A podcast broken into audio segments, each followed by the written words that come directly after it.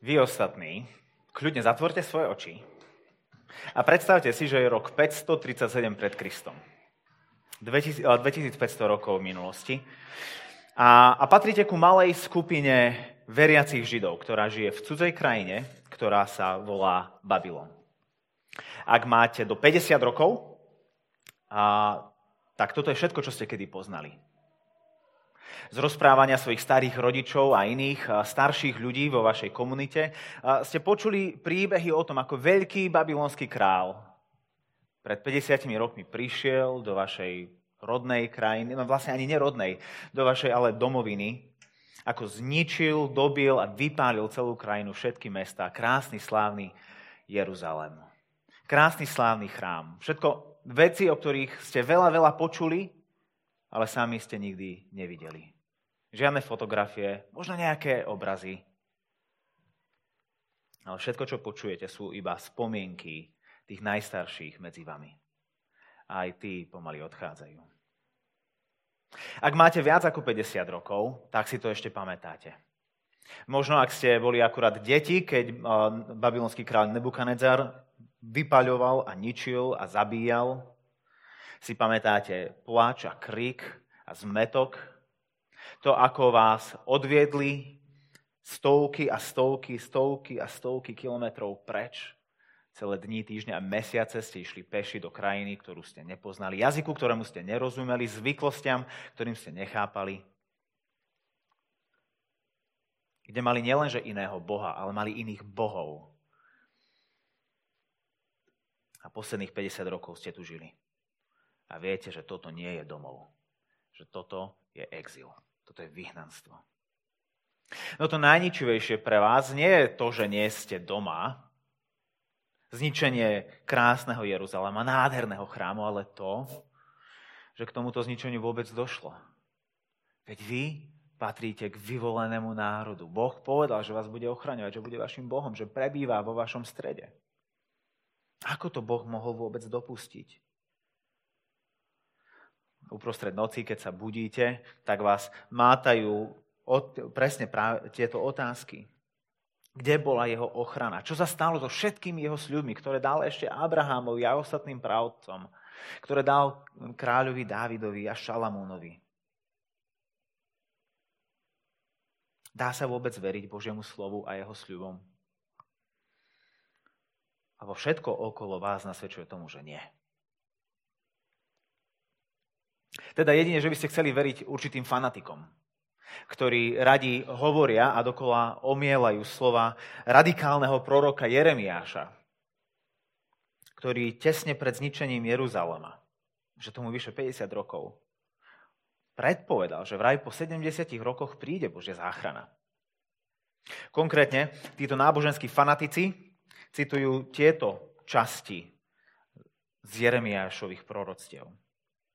Takto totiž hovorí hospodin. Až sa naplní pre Babylon 70 rokov, navštívim vás a splním vám svoj prísľub, že vás privediem späť na toto miesto. Ja poznám svoje zámery, ktoré mám s vami, znie výrok hospodina. Sú to zámery pokoja a nie nešťastia. Dám vám budúcnosť a nádej. Keď budete ku mne volať, keď prídete a budete sa ku mne modliť, vypočujem vás. Budete ma hľadať a nájdete ma. Lebo ma budete hľadať celým svojim srdcom. Dám sa vám nájsť, znie výrok hospodina. Zmením váš údel. Zhromaždím vás pomedzi všetkých národov a zo všetkých miest, kam som vás rozptýlil, znie výrok hospodina. A vrátim vás na miesto, odkiaľ som vás odviedol do zajatia. Dá sa týmto slovám veriť?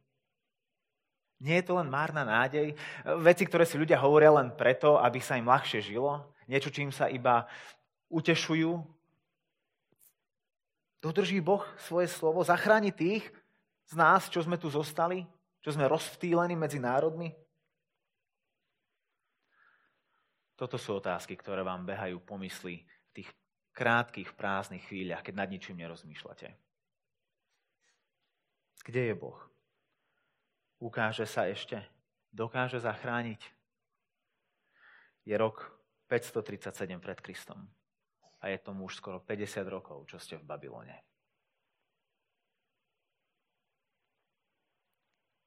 Ak máte zatvorené oči, môžete ich otvoriť. nikto z nás nežije v Babylone a nikto z nás ne, nežije v nejakom vynútenom exíle v cudzej krajine. Za to duchovný exil je známy asi mnohým z nás. Mnohí sme sa v určitom období svojho života cítili Bohom opustení a, pochybovali sme o Božej vernosti a dôveryhodnosti. Či sa dá naozaj na Boha spoľahnúť. Kde je uprostred tohto môjho trápenia? A existuje ešte nádej pre takú zrúcaninu, ako sa stal môj život. A možno ste duchovný exil najakútnejšie pocitovali práve posledný rok a pol. V obdobiach, kedy sme boli izolovaní a o samote, možno to boli pre vás duchovne najťažšie chvíle. A možno tento duchovný exil, aký, akýsi pocit vyhnanstva, vo vašom prípade predchádza celú pandémiu. Ona to iba znásobila. Ale bolo to niečo, čo bolo vo vašom živote prítomné roky.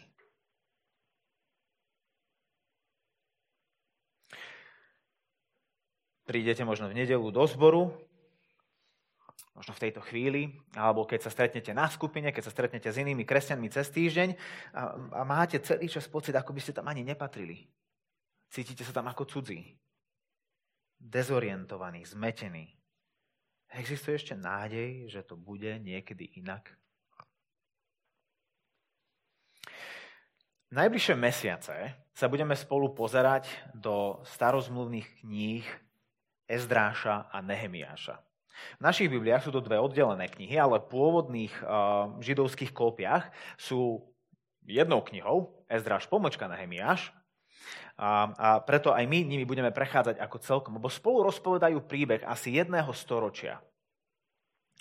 A zachytávajú tento izraelský príbeh, ako, ich, ako Boh naplňa svoje slova, ktoré vyslovil cez prorokov, ako, ako zhrňa svoj ľud späť a privádza ich späť do svojej zasľúbenej krajiny.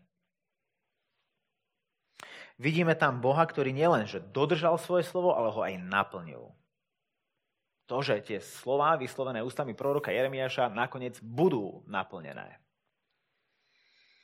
A Boh ich nenaplňa vo váku, ale skrze svojich ľudí.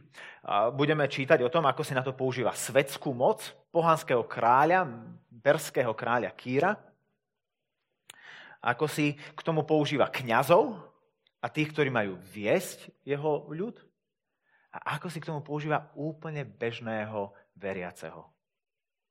Obyčajno navratilca. Ako každý z nich svojim dielkom prispieva k znovu vybudovaniu Božieho ľudu. Je to skutočný príbeh o tom, ako Boh obnovil, obživil a obrodil svoj ľud. Je to príbeh nových začiatkov na starom mieste. Pre mnohých sú to nové začiatky, ale na, na pôvodnom mieste, v tom istom Jeruzaleme, kde postavia ten istý chrám, kde budú slúžiť tomu istému Bohu na základe toho istého slova. Je to príbeh nových začiatkov na starom mieste. Možno po poslednom roku a pol máte pocit, že vy ste zreli na nový začiatok. Že to, čo by ste potrebovali, je naozaj také, že hrubá čiara a začať od znova opäť stavať na odvekých základoch. Možno sú to už roky, čo potrebujete nový začiatok. Cítiť, ako potrebujete novú nádej. Opäť veriť, že sa dá spoľahnúť na Boha, že je dobrý, bez ohľadu na to, čo sa deje a že má pre vás budúcnosť. A tiež ako kazateľ nášho zboru vidím, že toto je niečo, čo potrebujeme aj my ako zbor.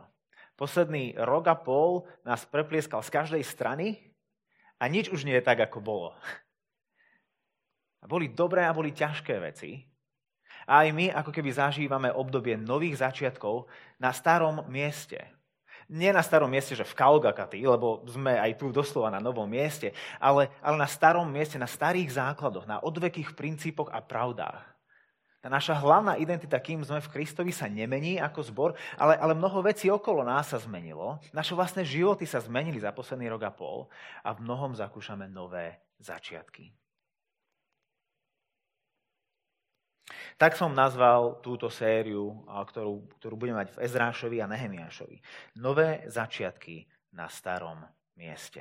Lebo nové začiatky sú v našich životoch opakovane a pravidelne. A nielen teraz pre náš zbor, a nielen pre nás, pre vás v, tejto, v tomto okamihu vašich životov. Ale keď sa napríklad pozrieme aj na protestantskú reformáciu v 16. storočí, to bol tiež nový začiatok na starom mieste. Bol to nový začiatok pre církev, ale na, na základoch, ktoré položil sám Boh. V Ezdrášovi budeme odteraz do adventu, potom budeme mať Vianočnú prestávku a potom po Vianociach až do Veľkej noci budeme v Nehemiášovi. Dnes sa pozrieme do prvej kapitoly Ezdráša a chcem vás pozvať, aby ste si to otvorili vo svojich Bibliách, lebo to, čo uvidíme, je to, že tieto nové začiatky na starých miestach vždy začínajú Božím slovom. Tak začína kniha Ezdráša v prvom roku perského kráľa Kýra, aby sa splnilo slovo hospodina. Takže nalistujte si Ezdráša, on je v starej zmluve, konkrétne v týchto našich Bibliách je to na strane 451. Odôvod viac, prečo používate tieto Biblie. Budete vedieť presnú stranu. 451. A keďže to, čo čítame, je Božie slovo, tak by som vás chcel pozbudiť k tomu, aby sme sa postavili a budeme spolu čítať celú prvú kapitolu, 11 veršov. V prvom roku perského kráľa Kýra, aby sa splnilo slovo hospodina, vyslovené Jeremiášovými ústami, hospodin vzbudil ducha perského kráľa Kýra. A on dal v celom svojom kráľovstve vyhlásiť, a to aj písomne, toto. Takto hovorí perský kráľ Kýros. Hospodin, Boh nebies, mi dal všetky kráľovstva zeme a on ma poveril, aby som mu postavil dom v Jeruzaleme, ktorý je v Judsku. Kto spomedzi vás patrí k jeho ľudu, nech je jeho Boh s ním. Nech sa vydá do Jeruzalema, ktorý je v Judsku a nech buduje dom hospodina, Boha Izraela. To je ten Boh, ktorý je v Jeruzaleme. Každého, kto zostal na ktoromkoľvek mieste, kde býva ako cudzinec, nech podporia miestni obyvateľia striebrom, zlatom, majetkom a dobytkom spolu s dobrovoľnými darmi na Boží dom, ktorý je v Jeruzaleme. A tak sa vybrali rodoví náčelníci Júdu a Benjamína, kňazi a leviti a vôbec každý, v kom Boh zbudil svojho ducha, aby šiel a staval hospodinov dom, ktorý bol v Jeruzaleme. Všetci navokol ich podporili striebornými nádobami, zlatom, majetkom, dobytkom a drahocennosťami, okrem všetkého, čo darovali dobrovoľne. Kráľ Kýros vydal nádoby hospodinovho domu, ktoré Nebukadnezar odvliekol z Jeruzalema a uložil v dome svojho boha. Perský kráľ Kýros ich vydal prostredníctvom pokladníka Mitredáta a ten ich prepočítané odozdal judskému kniežaťovi Šešbacarovi. Toto je ich počet. 30 zlatých mís, tisíc strieborných mís, 90 nožov, 30 zlatých čiaž, 410 druhoradých strieborných čiaž, tisíc iných nádob, všetkých nádob zo zlata a striebra bolo 5400. Toto všetko niesol Šešbacár so zajacami, ktorí išli z Babylonu do Jeruzalema. Páne, prosíme ťa o to, aby aj v tejto chvíli sa naplňalo Tvoje slovo v našich ušiach a srdciach. Amen. Môžete sa posadiť. Hneď na úvod tohto príbehu čítame o tom, že Boh tu robí dve veci. Boh tu naplňa svoje slovo a vzbudzuje svojich ľudí. Boh naplňa svoje slovo a vzbudzuje svojich ľudí. Pozrime sa na tú jeho prvú aktivitu. Na to, aby sme pochopili presne, že čo sa tu deje, aké je to pozadie, potrebujeme určitú dávku kontextu. Tak správame zo pár míľových dejinných krokov späť aby sme trošku pochopili, že kde sa izraelský národ nachádza. A asi viacerí poznáte príbeh o tom, ako izraelský národ boli, ako, ako sa stali otrokmi v Egypte. Ako ich tam egyptiania sužovali. A tak Boh poslal Mojžiša, skrze ktorého ich vyslobodil. To je ten známy príbeh o desiatich morových ranách a, a a skrze veľké znamenia a Bože mocné činy bol izraelský národ vyslobodený a vyšiel z Egypta, prešiel cez roztvorené Červené more, na púšti sa stretol s Bohom, ktorý v ohni a v búrke zostúpil na vrch Sinaj a tam Boh s nimi vstúpil do zmluvného vzťahu, kde Boh im slúbil, že ja budem vašim Bohom a vy budete môjim ľudom. Budeme medzi vami prebývať a budeme vás žehnať. A privedne vás do krajiny, ktorá oplýva medom a mliekou, do hojnej krajiny, do zasľúbenej zeme, do svetej zeme, ktorú Boh pripravil pre nich. A Boh ich tam naozaj aj nakoniec priviedol. Dal im dobrých kráľov, dal im kráľa Dávida, dal im kráľa Šalamúna. Ale potom, netrvalo to vôbec dlho, kým sa všetko začalo postupne kaziť. Dávid a Šalamún postavili Bohu krásny chrám a zdalo sa, že počas ich vlády je všetko úžasné, že všetky Božie zasľúbenia sa naplnili. Lenže Boh ešte od Mojžiša, ešte predtým, ako vstúpili do zaslúbenej zeme, ich Boh varoval predtým, aby mu ostali verní. Aby sa neobrátili Bohu chrbtom, aby nešli za cudzími bohmi, aby neúctievali to, čo nie je Bohom, lebo inak ich svetá zem vypudí. Inak ich sám Boh, tak ako ich priviedol do zasľúbenej zeme, tak ich sám Boh odvedie do zasľúbenej zeme, lebo ju svojim hriechom poškvrnia.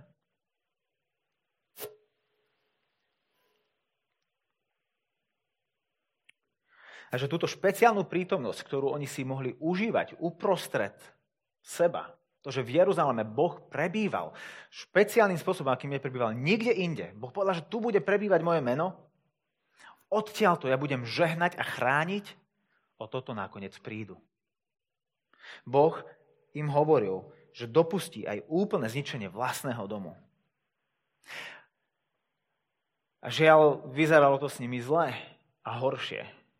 Dekáda po dekáde, storočie po storočí, panovník po panovníkovi. Na Dávidovom tróne sa striedali králi, ktorí izraelský národ odvádzali od Boha. Miesto aby privádzali, ich odvádzali. Áno, boli tam určité svetlé výnimky, dobrí králi, ale ani oni nestačili na to, aby odčinili Boží spravodlivý súd, ktorý nad nimi vysel. Všetko, čo dokázali, jeho iba oddialiť. Trvalo to viac ako 700 rokov, čo Boh ku ním posielal prorokov a volal ich späť. To, to nie je, že Bohu jednému, jedne, jedného dňa proste rúpli nervy a skoncoval s nimi. 700 rokov, mnoho, mnoho generácií k ním posielal prorokov, ktorých oni nepočúvali, ktorých miestami zabíjali. A jedným z posledných prorokov, ktorých varoval pred koncom, bol práve tento spomínaný Jeremiáš, na ktorého odkazuje Ezdráš. Keď sa pozrieme do 29. kapitoly Jeremiáša, do 4. a 10. verša, tak tam Jeremiáš hovorí, že Boh hovorí toto. Toto hovorí hospodin zástupov, Boh Izraela, všetkým odvlečeným, ktorých som poslal do zajatia z Jeruzalema do Babylonu. Všimnite si ten dôraz, že to je Boh, ktorý ich poslal do zajatia z Izraela, z Jeruzalema do Babylonu. To nebol Nebukadnezar, bol Boh, ktorý si použil na to Nebukadnezara. Toto hovorí hospodin zástupov. Boh Izraela. Všetkým odvlečených, ktorých som poslal do zajatia z Jeruzalema do Babylonu. Až sa naplní pre Babylon 70 rokov, navštívim vás a splním vám svoj prísľub, že vás privedem späť na toto miesto až sa naplní 70 rokov pre Babylon. Toto je to, na čo Ezdráž odkazuje. Aby sa naplnilo slovo hospodina, vyslovené Jeremiášovými ústami. Boh je ten, ktorý poslal izraelský národ do vyhnanstva a Boh je ten, ktorý ich privedie späť domov. To slúbil a to naplní. A, a síce v tej Ezdrášovej knihe, v tom prvom verši, čítame, čítame najprv o kráľovi, o perskom kráľovi Kýrovi, to hlavné, čo nám Ezráš hovorí, je to, že Boh je ten, ktorý prichádza na scénu ako prvý. Boh si povolal Kýra, aby bol jeho nástrojom. Tak ako Nebukadnezar bol jeho nástrojom súdu, tak má byť Kýros Božím nástrojom záchrany. Boh to povedal a Boh to teraz vykoná. Boh je ten, ktorý dáva všetko do pohybu. Prečo? Verš 1. Aby sa splnilo slovo hospodina. Bože slovo neostane nenaplnené. Bože slovo neostane prázdne. A tu vidíme tú nespútateľnosť Božej milosti. Lebo obidva tieto dátumy, kedy bol zničený Jeruzalém, to vieme presne datovať. Nebukanecar o tom píše, Biblia o tom píše, vieme presne rok, v ktorom bol Jeruzalém zničený a kedy bol spustošený chrám. To bol rok 587 pred Kristom. A takisto vieme, kedy Kýros vydal tento edikt. To sa volá Kírov edikt. Ak si to dáte do Google a kliknete na prvý link na Wikipedii, tak môžete vidieť ten Kírov cylinder, ktorý je v Britskom múzeu, v ktorom sa toto popisuje. A to vieme tiež datovať. Kýros vydal tento edikt v roku 538 pred Kristom, v prvom roku svojej vlády, keď porazil Babylon. A, per, a Perská ríša pohltila celú babylonskú ríšu a stala sa veľmocou terajšieho sveta. A ak by ste si teraz spravili rýchlu matematiku, tak by ste zistili, že medzi zničením Jeruzalemského chrámu a, a týmto Kýrovým ediktom ubehlo 49 rokov a nie 70. Čo to znamená? Znamená to to, že Boh je viac ako len pripravený odpustiť. On túži odpustiť.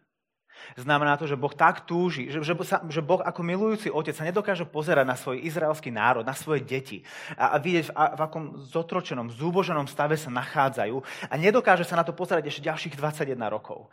A proste jeho milosť predbieha jeho súd. Znamená to to, že Boh nemá záľubu v súde, ale v milosti. A že súd jeho neverného národa tu bol len na určitý čas, ale milosť je to, čo malo prísť. To je to, čo im odkazoval cez Jeremiáša. Ja poznám zámery, ktoré mám s vami. Hej, a to hovorí ľuďom, ktorí sú v exile, ktorí, to sú všetci tí, ktorí videli, ako bol Jeruzalém a chrám zničený. Ja poznám plány, ktoré mám pre vás. Milosť a záchrana bola na ceste, boli na ceste a približovali sa rýchlejšie, ako by sme čakali. Presne o 21 rokov rýchlejšie. Boh im ostal verný aj vtedy, keď oni ho opustili. Lebo on dodrží svoje slovo. On nie je ako oni. Vidíme, že Bože slovo je tu spoľahlivé a to aj vtedy, keď okolnosti a reálne možnosti sa uh, hovoria o opaku. Veď kto by si bol predstavil, že Boh nie len, že zachráni svoj ľud z exilu, do ktorého ho sám poslal, ale že tento samotný národ im to celé cvakne. Lebo to je to, čo tu Kýros robí. Nielen, im vracia všetko, čo je ich, ale dokonca hovorí aj, že všetkým ostatným okolo nich, keď vidíte Žida, ktorý sa vracia späť do Jeruzalema, podporte ho zlatom, striebrom, dobytkom, vystrojte ho na cestu. Kýros to celé cvakol. Ono úžasné by bolo, keby im povedal, že ste slobodní, vráte sa domov. Hej, toto je tak, a, a toto robí celé pohanský, pohanský kráľ.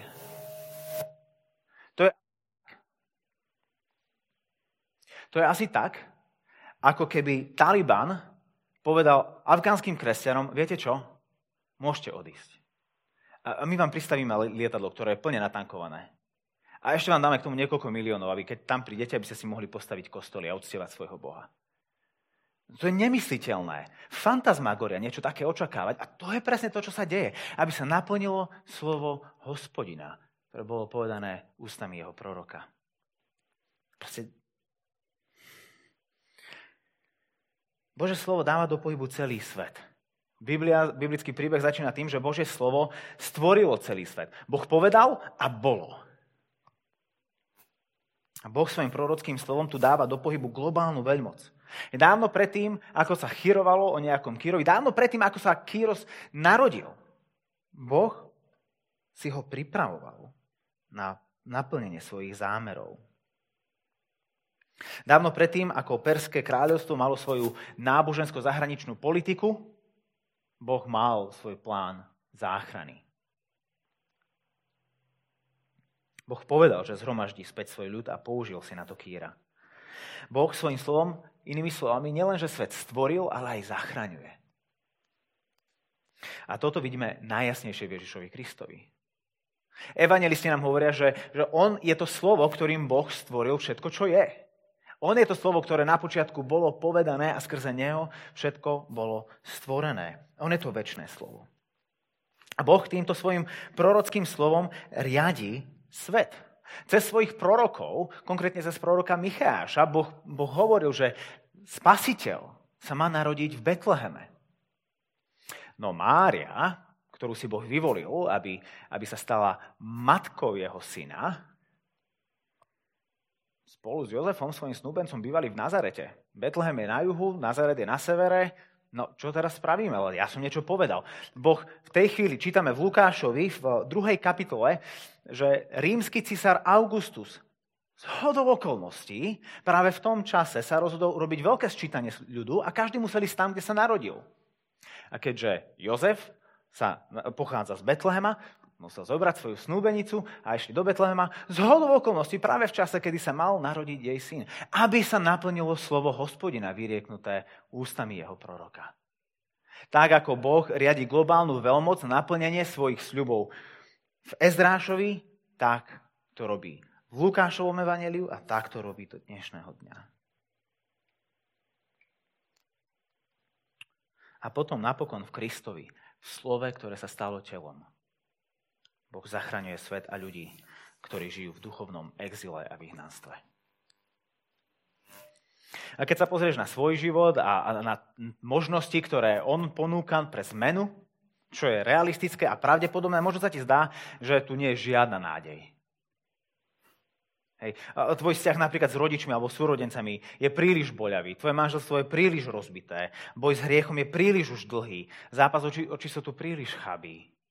Samota príliš devastujúca. To, čo tu vidíme, to, čo sa nám snaží ten prvý verš Ezdráša povedať a tým narámcovať cel, všetko, čo príde, najbližšieho pol roka, musíme čítať vo, vo svetle prvého verša knihy, je to, že na Božie slovo sa môžeš spoľahnúť. On, on nám slúbil svojho ducha, že jeho moc a pomoc v boji s pokušením a slabosťou bude nám dostupná. Aj napriek tomu, ako zdanlivo nereálne to v tejto chvíli vyzerá, zmena je možná, alebo Boh naplní svoje slovo. Ako sa to však stane? Len tak, vo váku? Nie, on to spraví cez ľudí, ktorých si sám na to vzbudí. A tak sa dostávame ku druhému bodu. Nebojte, ten je kratší. Boh si na naplňanie svojich zámerov môže, e, používa ľudí. A ako šomovci, Boh mohol by iba lusknúť prstami, ráno sa zobudíte s novými deťmi, s novým manželom, s novým šéfom, s novou prácou. Mohol by to spraviť. Jemu stačilo lusknúť prstom a stvoril celý svet. Hej, mohol by iba lusknúť prstami a zrazu Izraeliti sa zobudia späť v Jeruzaleme. Hradby postavené, chrám krajší ako bol.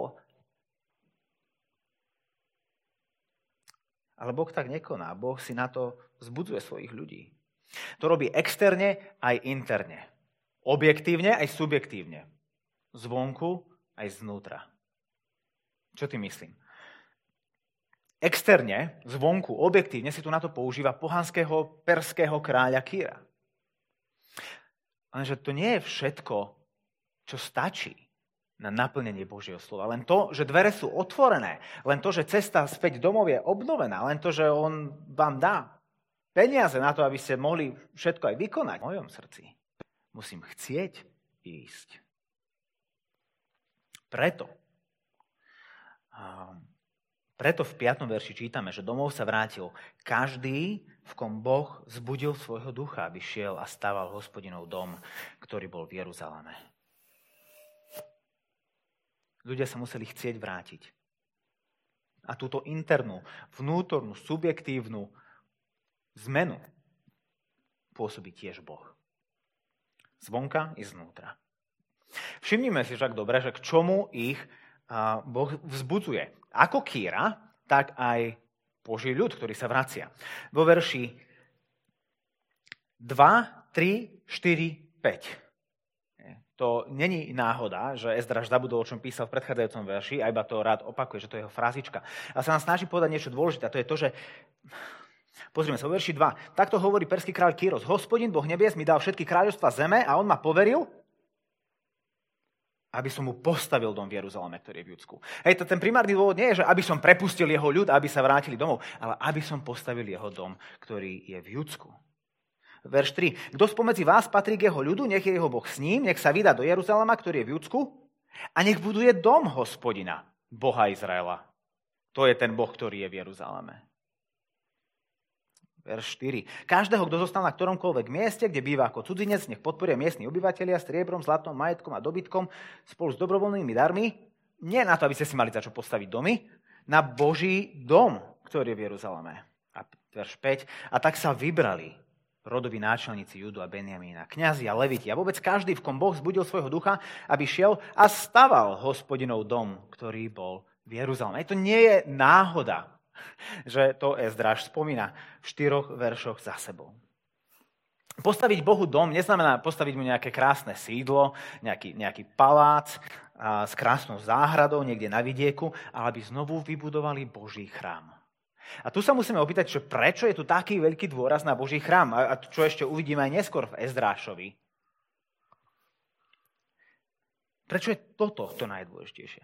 Lebo nie je sloboda a nezávislosť to najdôležitejšie? To, čo robilo izraelský národ jedinečným spomedzi všetky národy sveta, bola iba jedna vec.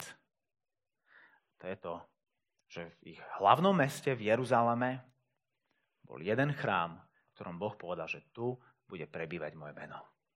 Tu budem prítomný spôsobom, akým nebudem prítomný nikde inde. Tu budem prítomný spôsobom, aby som žehnal a ochraňoval. Odtiaľ to ja budem panovať. Toto bude akoby môj trón, z ktorého budem vládnuť nad celým svetom. A budem uprostred vás, lebo ja som vašim Bohom a vy budete mojim ľudom a ja budem uprostred vás. To je to, čo nemali v Babylone. Aj, aj Židia verili, že Boh je všade prítomný, ale vedeli, že v Babylone nie je prítomný spôsobom, akým býval prítomný v Jeruzalemskom chráme. To je to, čo im chýbalo. Preto ich prvou úlohou je ísť a postaviť chrám. Čo to však pre nás znamená? Hej, lebo my chrám nemáme, my máme základnú školu.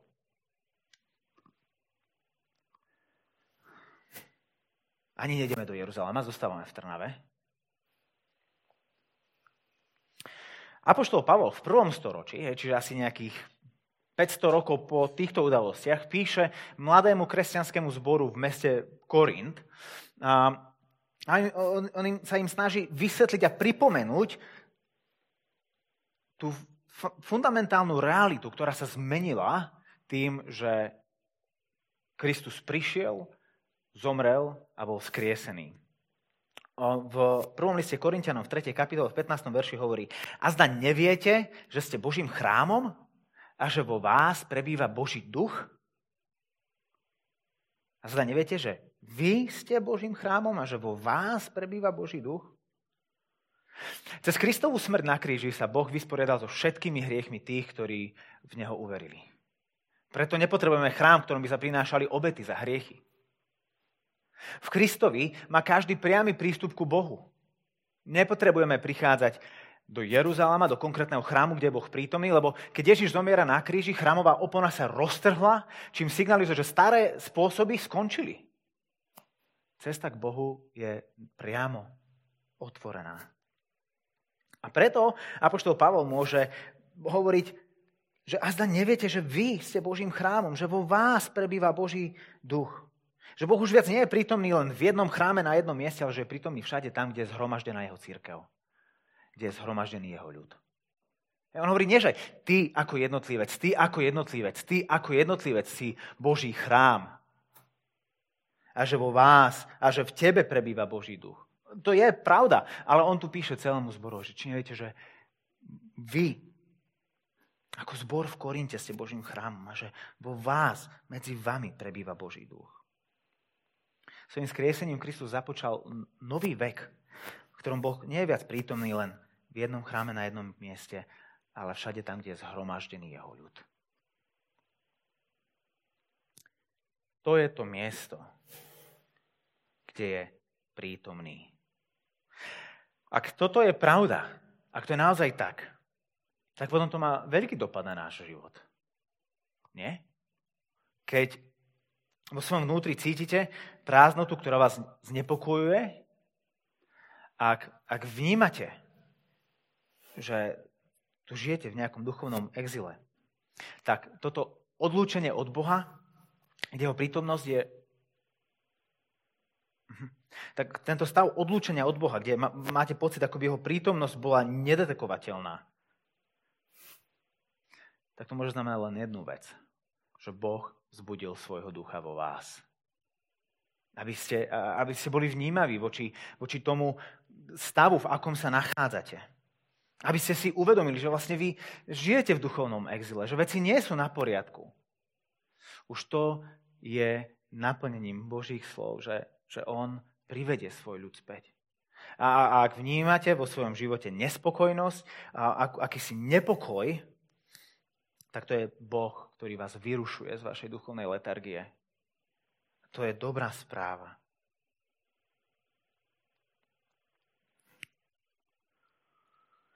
Zároveň nám táto prvá kapitola Ezraša ukazuje na riešenie. Že to riešenie nespočíva v tom, že niekam idem a, a niečo urobím. Že tým riešením toho duchovného exilu je Božia prítomnosť. Nie moja aktivita.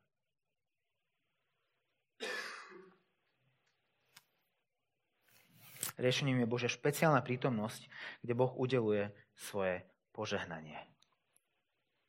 A tým dnes nie je chrám v Jeruzaleme, ale Božia zhromaždená církev. Vy ste Božím chrámom a vo vás prebýva Boží duch. Inými slovami, jedným z Božích nástrojov milosti, ktoré si používa pre náš rast, je zhromaždená církev. Toto tu. Hej, toto je miesto, kde Boh je špeciálne prítomný a kde udeluje svoje požehnanie. Preto by nás nemalo prekvapovať, ak po mesiacoch odlúčenia a samoty, keď sme neboli schopní sa stretávať spolu fyzicky, že sa to prejaví, že to podpíše na našom duchovnom zdraví.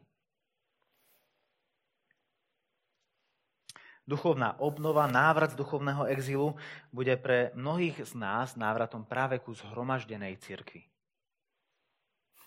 keď začínala celá pandémia, ľudia rozmýšľali, že či toto je koniec cirkvy ako takej, že, že, lebo zrazu si môžeme všetko pozrieť na internete. Koľké zbory na Slovensku nahrávali svoje bohoslužby za, za posledný rok a pol? Koľko toho je na internete? Aj celý život by vám nestačil na to, aby ste si pozreli všetko. Na to, aby ste si odtočili hodinku a pol v nedelu, máte dosť kontentu do konca svojho života. A môžete si vyberať. Ale jedna z vecí, ktorá sa ukazovala znovu a znovu, je to, že niečo sa deje, keď sa církev stretne spolu na jednom mieste, tam, kde Boh je špeciálnym spôsobom prítomný, čo sa nedokáže diať na diálku, čo sa nedokáže diať cez internet, čo sa nedá simulovať, čo sa dá zakúsiť iba tak, že sme uprostred toho. že duchovná obnova, návrat z duchovného exilu bude pre mnohých z nás návratom práve ku zborovému, zhromaždenému životu. Tam je to miesto, kde Boh zachraňuje duše, kde zachraňuje manželstva, kde obvezuje rany, kde obnovuje vzťahy, kde dáva múdrosť pre život. Teda tu, medzi nami. A tak dnes sme len na začiatku tohto celého dobrodružstva, iba v prvej kapitole, ktorá patrí jedna z tým, k jednej z tých kratších. Ale sa v nej dozvedáme tú najdôležitejšiu informáciu, že Boh je ten, ktorý je iniciatívny a že Bože slovo je pevné a dôveryhodné, spoľahlivé. Že aj keď už, keď už sa blížite k 50. roku exilu a Boh povedal, že v 70. roku príde k návratu, tak môžete mu veriť, že k tomu návratu príde. A čo je dosť pravdepodobné, je to, že príde skôr, ako čakáte. Božia milosť predbieha Boží súd.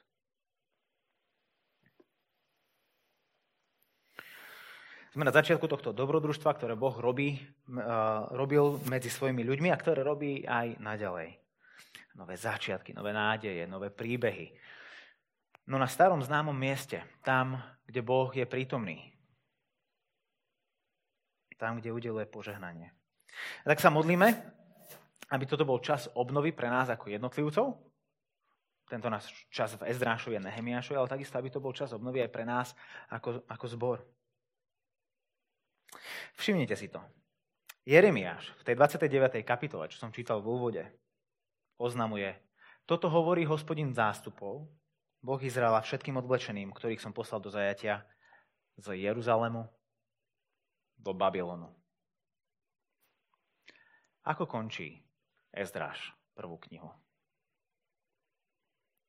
Toto všetko niesol Šešbacar so zajacami, ktorí išli z Babylonu do Jeruzalema.